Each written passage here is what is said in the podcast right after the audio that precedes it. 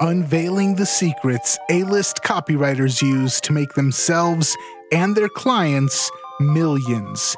This is the Copywriters Podcast with your host, the world's greatest copywriting coach, David Garfinkel. David, I'm so happy to be back with you and I'm excited about today's show. So, uh, how you doing and what are we going to be talking about today? Oh, doing great. I'm happy to be back too.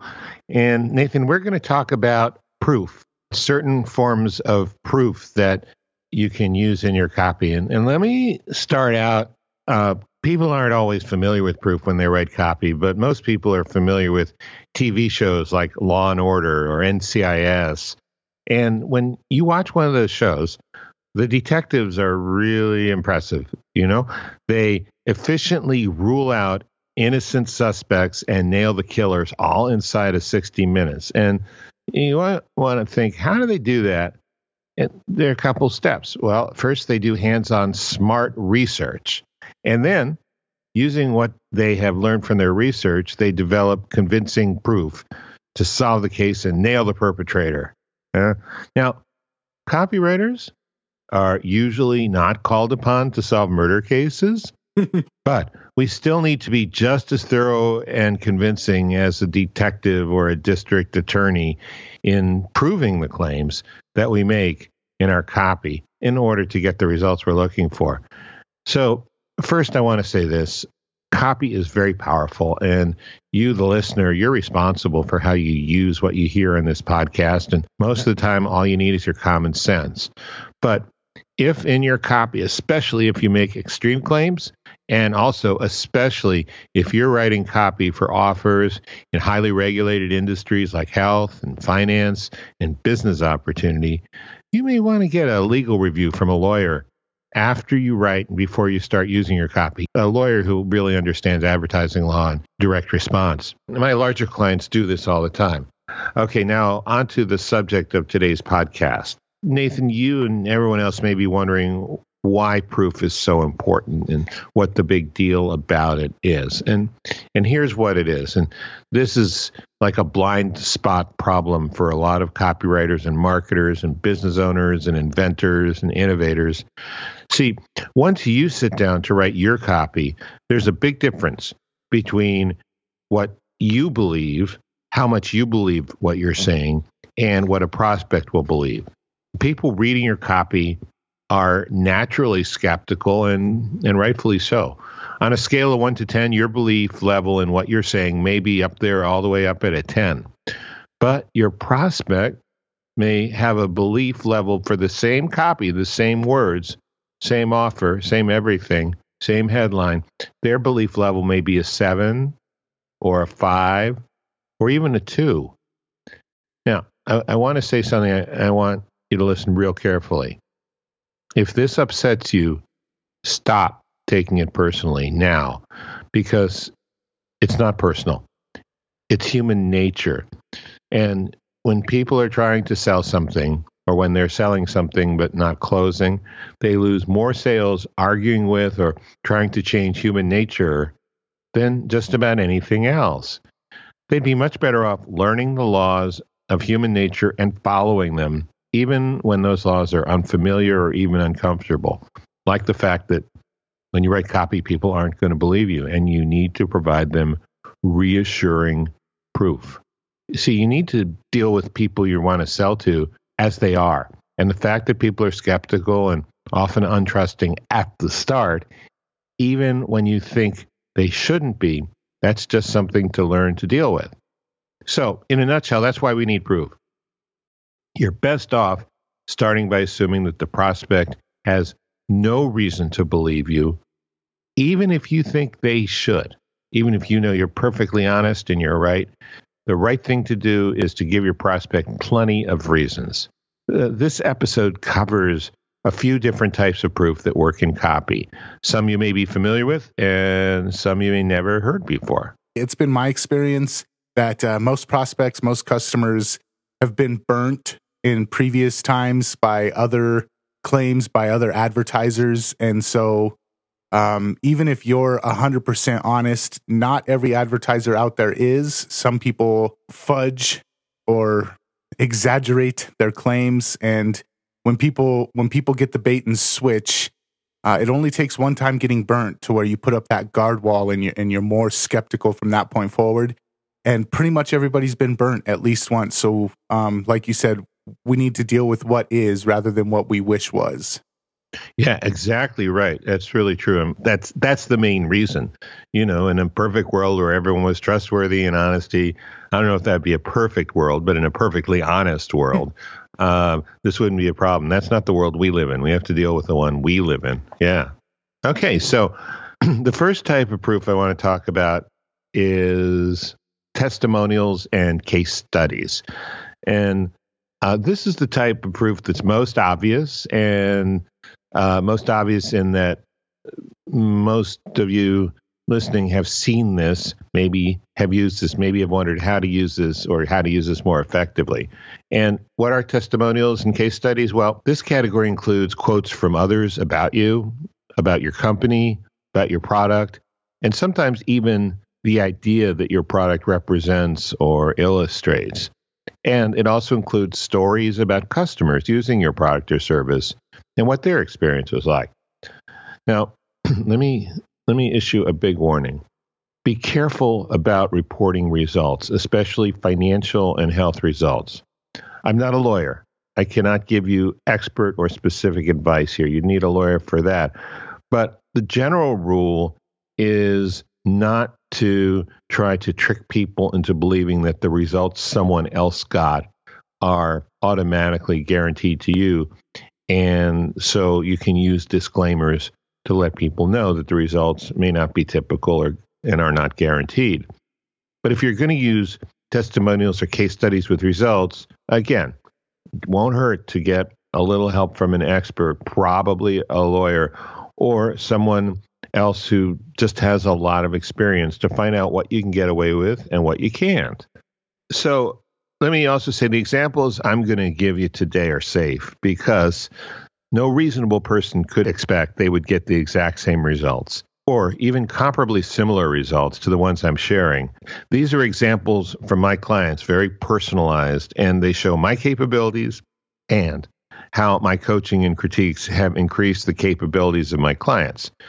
Now, proof elements, it's interesting. We tend to think of proof as a very left brain, logical, uh, linear, um, non emotional thing, but actual proof needs to have both emotional and logical components. The logical components need to say things that are objectively measurable, simple, clearly easy to see. The emotional components with proof, that's sort of the believability and um, whether a person can identify with them, whether the person can look at this and say, oh, yeah, that's someone like me, or oh, yeah, I've seen something like that before. That's actually more emotional than logical. And the, here's the other thing most people use no proof, but just because you start using proof, which you should, and I hope you'll start to feel comfortable doing that and start doing that after this episode of the podcast, don't fall into the trap of thinking that all you need is proof. You still need to sell. You still need to do the other things. You still need good bullets. You still need good headlines. You still need a good promise. You need a, a number of things. You need good stories. So while the purpose of proof is to overcome skepticism and resistance, proof by itself doesn't sell, but it greatly bolsters the sale. It greatly increases conversion rates and it will take people around the fence and knock them off the fence and get them to become customers. Okay. So, first kind of proof testimonials. And there are three types there are customer results testimonials, the ones I told you to be careful about, customer experience testimonials, which you have a lot more latitude in because person's experience is usually not as tightly regulated or looked at as harshly by people who would like to give you trouble from the government side, and expert testimonials. And I'll define each type and give examples and give you some tips on each one. And for this episode of the podcast, I'm going to use testimonials and case study and reviews for my own website, garfinkelcoaching.com. I'm doing this because I'm very familiar with these quotes and I already have permission from the people who gave me the testimonials. And just as a side note, you need to get permission to use testimonial quotes too, and written permission is best. Okay, so let's start with a custom results testimonial. A results testimonial simply says, I did this with this person, this product, this service, and I got these results, right? Okay, here's one from Brett Alcorn, who's an internet marketer. He gives men's dating advice. And I did um, a couple of copy critiques for him at the time he he wrote this. And Nathan, would you read the testimonial, please? Yeah, I'd be I'd be honored. Uh, Brett says, "I've worked with David twice so far, and will continue to do so. On one promotion, David's small but meaningful changes increased conversions of my sales video by 139.43 percent." As I said before, I intend to continue working with David, and I would encourage anyone else to do so as well. His expertise is well worth the investment. Okay, so that's a great testimonial, and it's it's great for a couple of reasons. Uh, more than a couple, a lot of reasons. Uh, first one is that Brett mentions he's worked with me twice so far. So when you are a repeat buyer, when you do repeat business with a service provider, when you you know go on a subscription to buy a product from Amazon, when you join a membership site and you stick with it, that's a good sign. It means you you're satisfied with what you're getting. You feel like you're getting value. Um, he said small but meaningful changes. That's right. That's usually what an expert can provide a client.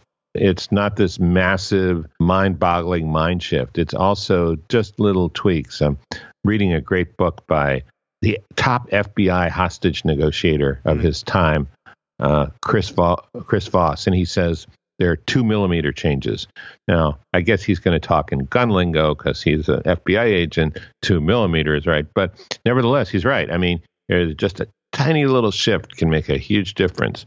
Uh, another thing is Brett used specifics down to uh, the second uh, significant digit, 139.43%.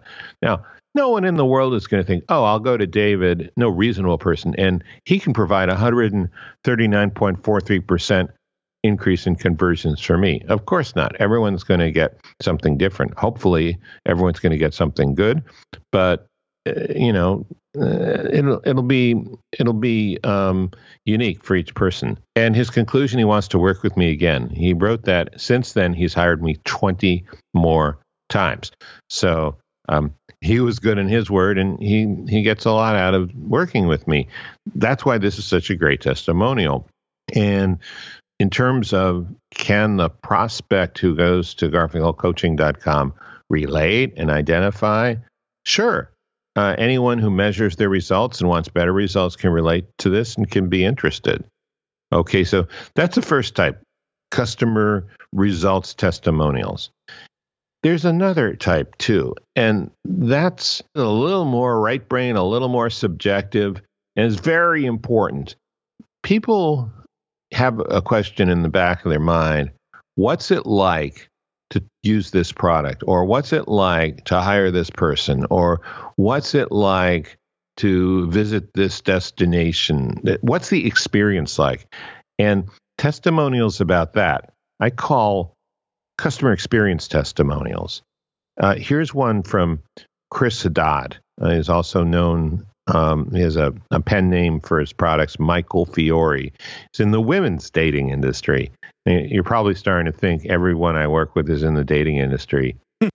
That's not true, but um, those are just. Uh, I guess the people in the dating industry are great at giving testimonials. It's sort of like a good night kiss or something. Anyway, um, no, uh, better not say that. But um, anyway, would you read Chris's testimonial, Nathan? Yeah, absolutely. It says before I met David Garfinkel, I was a wet behind the ears wannabe copywriter way more concerned with protecting my ego than I was with writing copy that converts. David took me under his wing, brutalized my copy, burned away the bullshit to keep me from reaching that next level and transformed me into a world class writer with well over nine figures in sales to my name. Wow, thank you. Yeah. So notice how we do talk about results, but the results are not the main focus of that testimonial. And that's only a portion of the testimonial, but you can get a sense that Chris came to me. I was his mentor. If you know Chris, he's a pretty hard case. You can't, uh, you have to be pretty direct with him. He knows that. I know that. No secret, no insult. I love him for the way he is. And he's a pretty hard case. And so I um, bluntly, but still diplomatically, got him to see a few things differently, and that that really set him free. He talked about his experience of that. Future mentoring clients who have the courage and the resilience to deal with becoming great, going through change, and and shooting up not one but maybe three or four levels higher, they can identify with Chris's situation at the beginning of the testimonial. And I want to say this is a, a long term relationship. There's no formal mentoring agreement. Um, uh, obviously, he's on his own and doing really, really well. But to this day, Chris reaches out to me when he needs some outside clarity on a situation. He actually did so a few days ago this week. That conversation is private, so that's all I'll say about that. When you have some copy and the performance of the copy is mission critical, who you going to call? Not Ghostbusters. They don't do copy critiques last time I checked. A lot of people, from the most advanced to the up and coming copywriters, reach out to me. I do copy critiques. One client, Brett Alcorn, has hired me 20 times. Yep, 20 times. That's because on the very first critique I did for him, he doubled his conversions on a video sales letter. Every month, I do a handful of critiques for GKIC members. These are copywriters and small business owners who are trained and experienced, but they need another set of experienced eyes to go over their copy to take it to the next level. One A-lister told me I go over copy like an IRS auditor. Now, I wasn't sure whether to take that as a compliment or not, but he assured me it was. He said I can find the one flaw or several flaws in copy that no one else was able to and make winning suggestions on how to fix them. So, when you need a copy critique, just go to garfinkelcoaching.com and click on the services tab. garfinkelcoaching.com for a critique. Thank you. And now, back to the show. And now, expert testimonials. These are from authorities, celebrities, authors, gurus, those types of people. Uh, this is from guerrilla marketing author and former big ad agency exec Jay Conrad Levinson. And Nathan, would you would you read this one slowly? I like to savor this one. Absolutely. And for the listeners that don't know, Jay Conrad Levinson, he was the one that you wrote the audiobook Guerrilla Copywriting with, correct? Yes. Okay. Yes, we did write that together. We we actually wrote it and then uh, recorded it right right in this well, not in this room, but and actually I've upgraded my equipment since then, but I'm looking at the two um, studio Electro Voice RE20 mics that Jay and I used to record it. So, yes. Nice. All right. So, the quote from Jay Conrad Levinson goes like this It says, David Garfinkel is the best copywriter I know. thank you, Jay. thank you, Nathan. Yes, um, Jay passed away a couple years ago, but uh, rest in peace, Jay. But thank you so much, even after posthumously. Okay. Um, First of all, I think the quote speaks for itself. Um, and the expertise and authority of Jay is massive.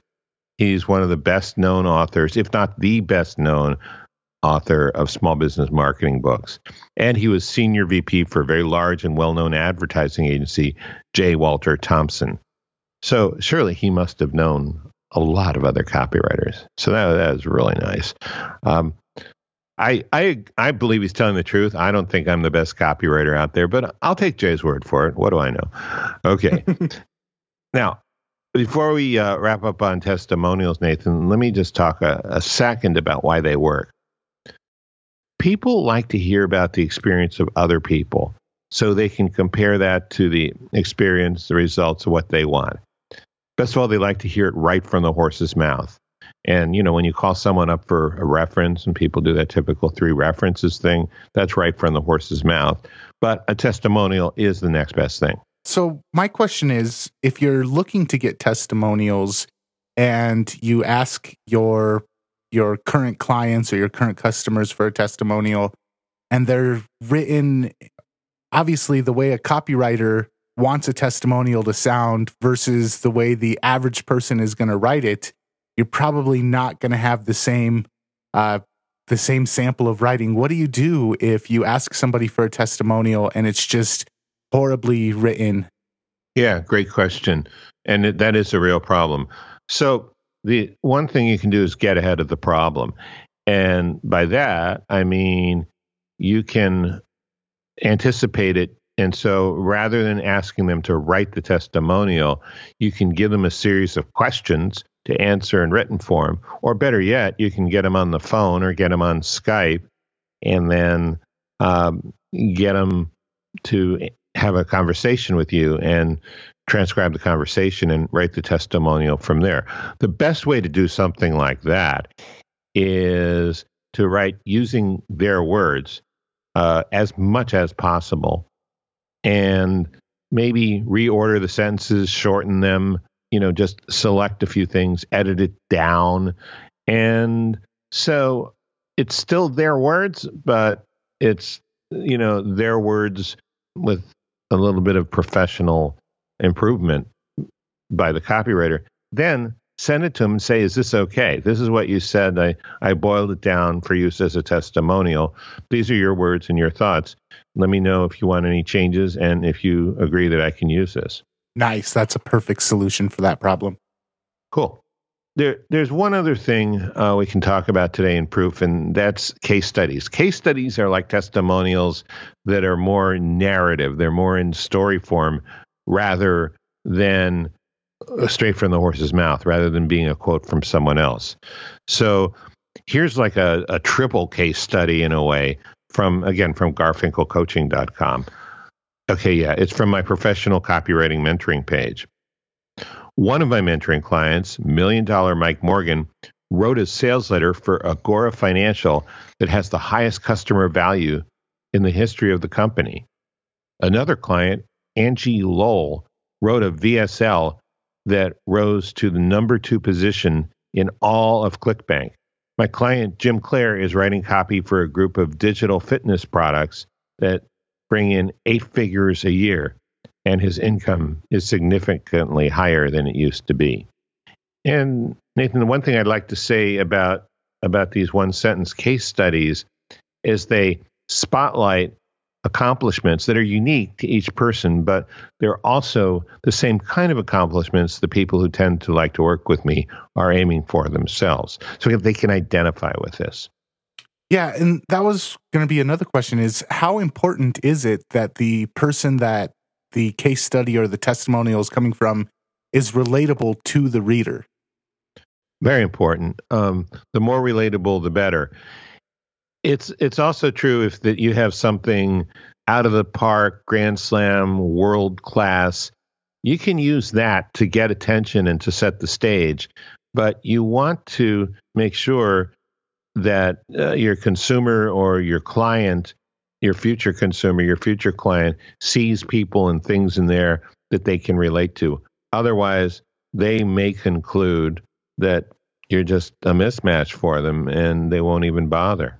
Yeah, because I've seen a lot of times where I've been scrolling through, I like to study other people's copy, and I've seen really well written pages, and then I get to the testimonial section, and every testimonial is from somebody who uh, is leagues above me in this particular field, and they're the, the most well known people.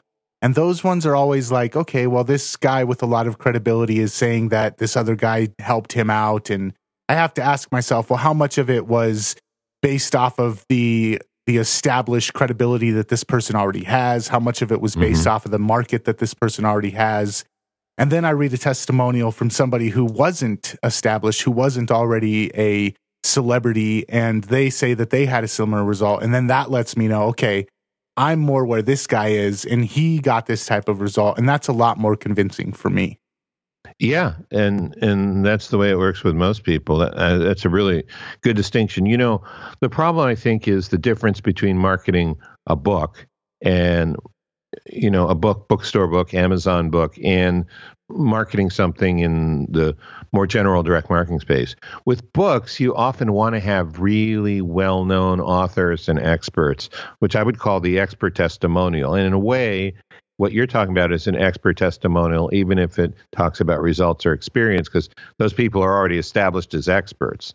And with books, you you don't want your average Joe to have a, a testimonial on the back cover or on the inside dust jacket or you know above the fold in Amazon, but you'll find average Joes. Um, in other words, people the average reader can identify with in in the reviews, mm-hmm. and and and reviews are are essentially testimonials most of the time from people that the the prospective book reader buyer can identify with. Nice. And we have one last point to cover, I think, in the show notes here that I'm looking at. Yeah, um, and that would be another form of proof is the the history, the product history or the company history, the origin story, how a product was developed. And I'll just give you a, a real quick note. I, I I love my coffee maker. It's it's called an iCoffee. Um, it's it's a new kind of coffee maker. It uses certain technologies to keep the coffee from being so bitter. And when I actually I bought it um, even before I saw this, but I I'd read a review of it and I I liked what I saw, and then I bought it, and then I started researching it a little more, and I found out on the press release when they originally launched the product, the founder of the company said that they'd had more than one thousand different prototypes that they tested until they found the one that worked. And I thought, wow, that is such a great example of telling me about just a snippet of the history of the development of the product and why it's so good. They had to they had to create something that was going to do something different in making coffee than anything out there. So it's like Edison with the light bulb, who you know tried a few thousand times or ten thousand times, depending on which historical account you read. The same idea. Um, that that made me even more of a fan of the coffee maker than just the coffee I was drinking from it. Isn't that interesting? Yeah, absolutely. It gives you the it gives you kind of like an insight when you know how much they went through to put to put the product together. It kind of increases the personal value that you put into the product. Yeah, and so that's the the product um, or company history uh, proof element. And I just want to say, I, I hope uh, everyone listening gets that that proof is important. It's not as much of a black art or a mysterious process um, or as impossible to do as people think. And it's it's really going to help your sales. It's going to help your customers see the value of what you're doing and and relax their skepticism. So that's it for proof. Nice. Well, I want to say that's not it for proof because actually, before we got on the show, we were talking about a different type of proof, but we definitely don't have the time to cover every aspect of proof, but there will be more in the future on on uh, how to use proof in your sales copy. That's right. So maybe I should say that's it for proof part 1. Awesome, David. This has been a fantastic episode. What can our listeners expect out of the next episode of the Copywriters Podcast? Okay, well, we're going to talk about how to face the big white whale of the blank page, that horrible thing, how to get started on your copy even when you have no idea of where to start. I cannot wait. David, thank you so much. This has been a fantastic conversation. You're welcome. Thank you.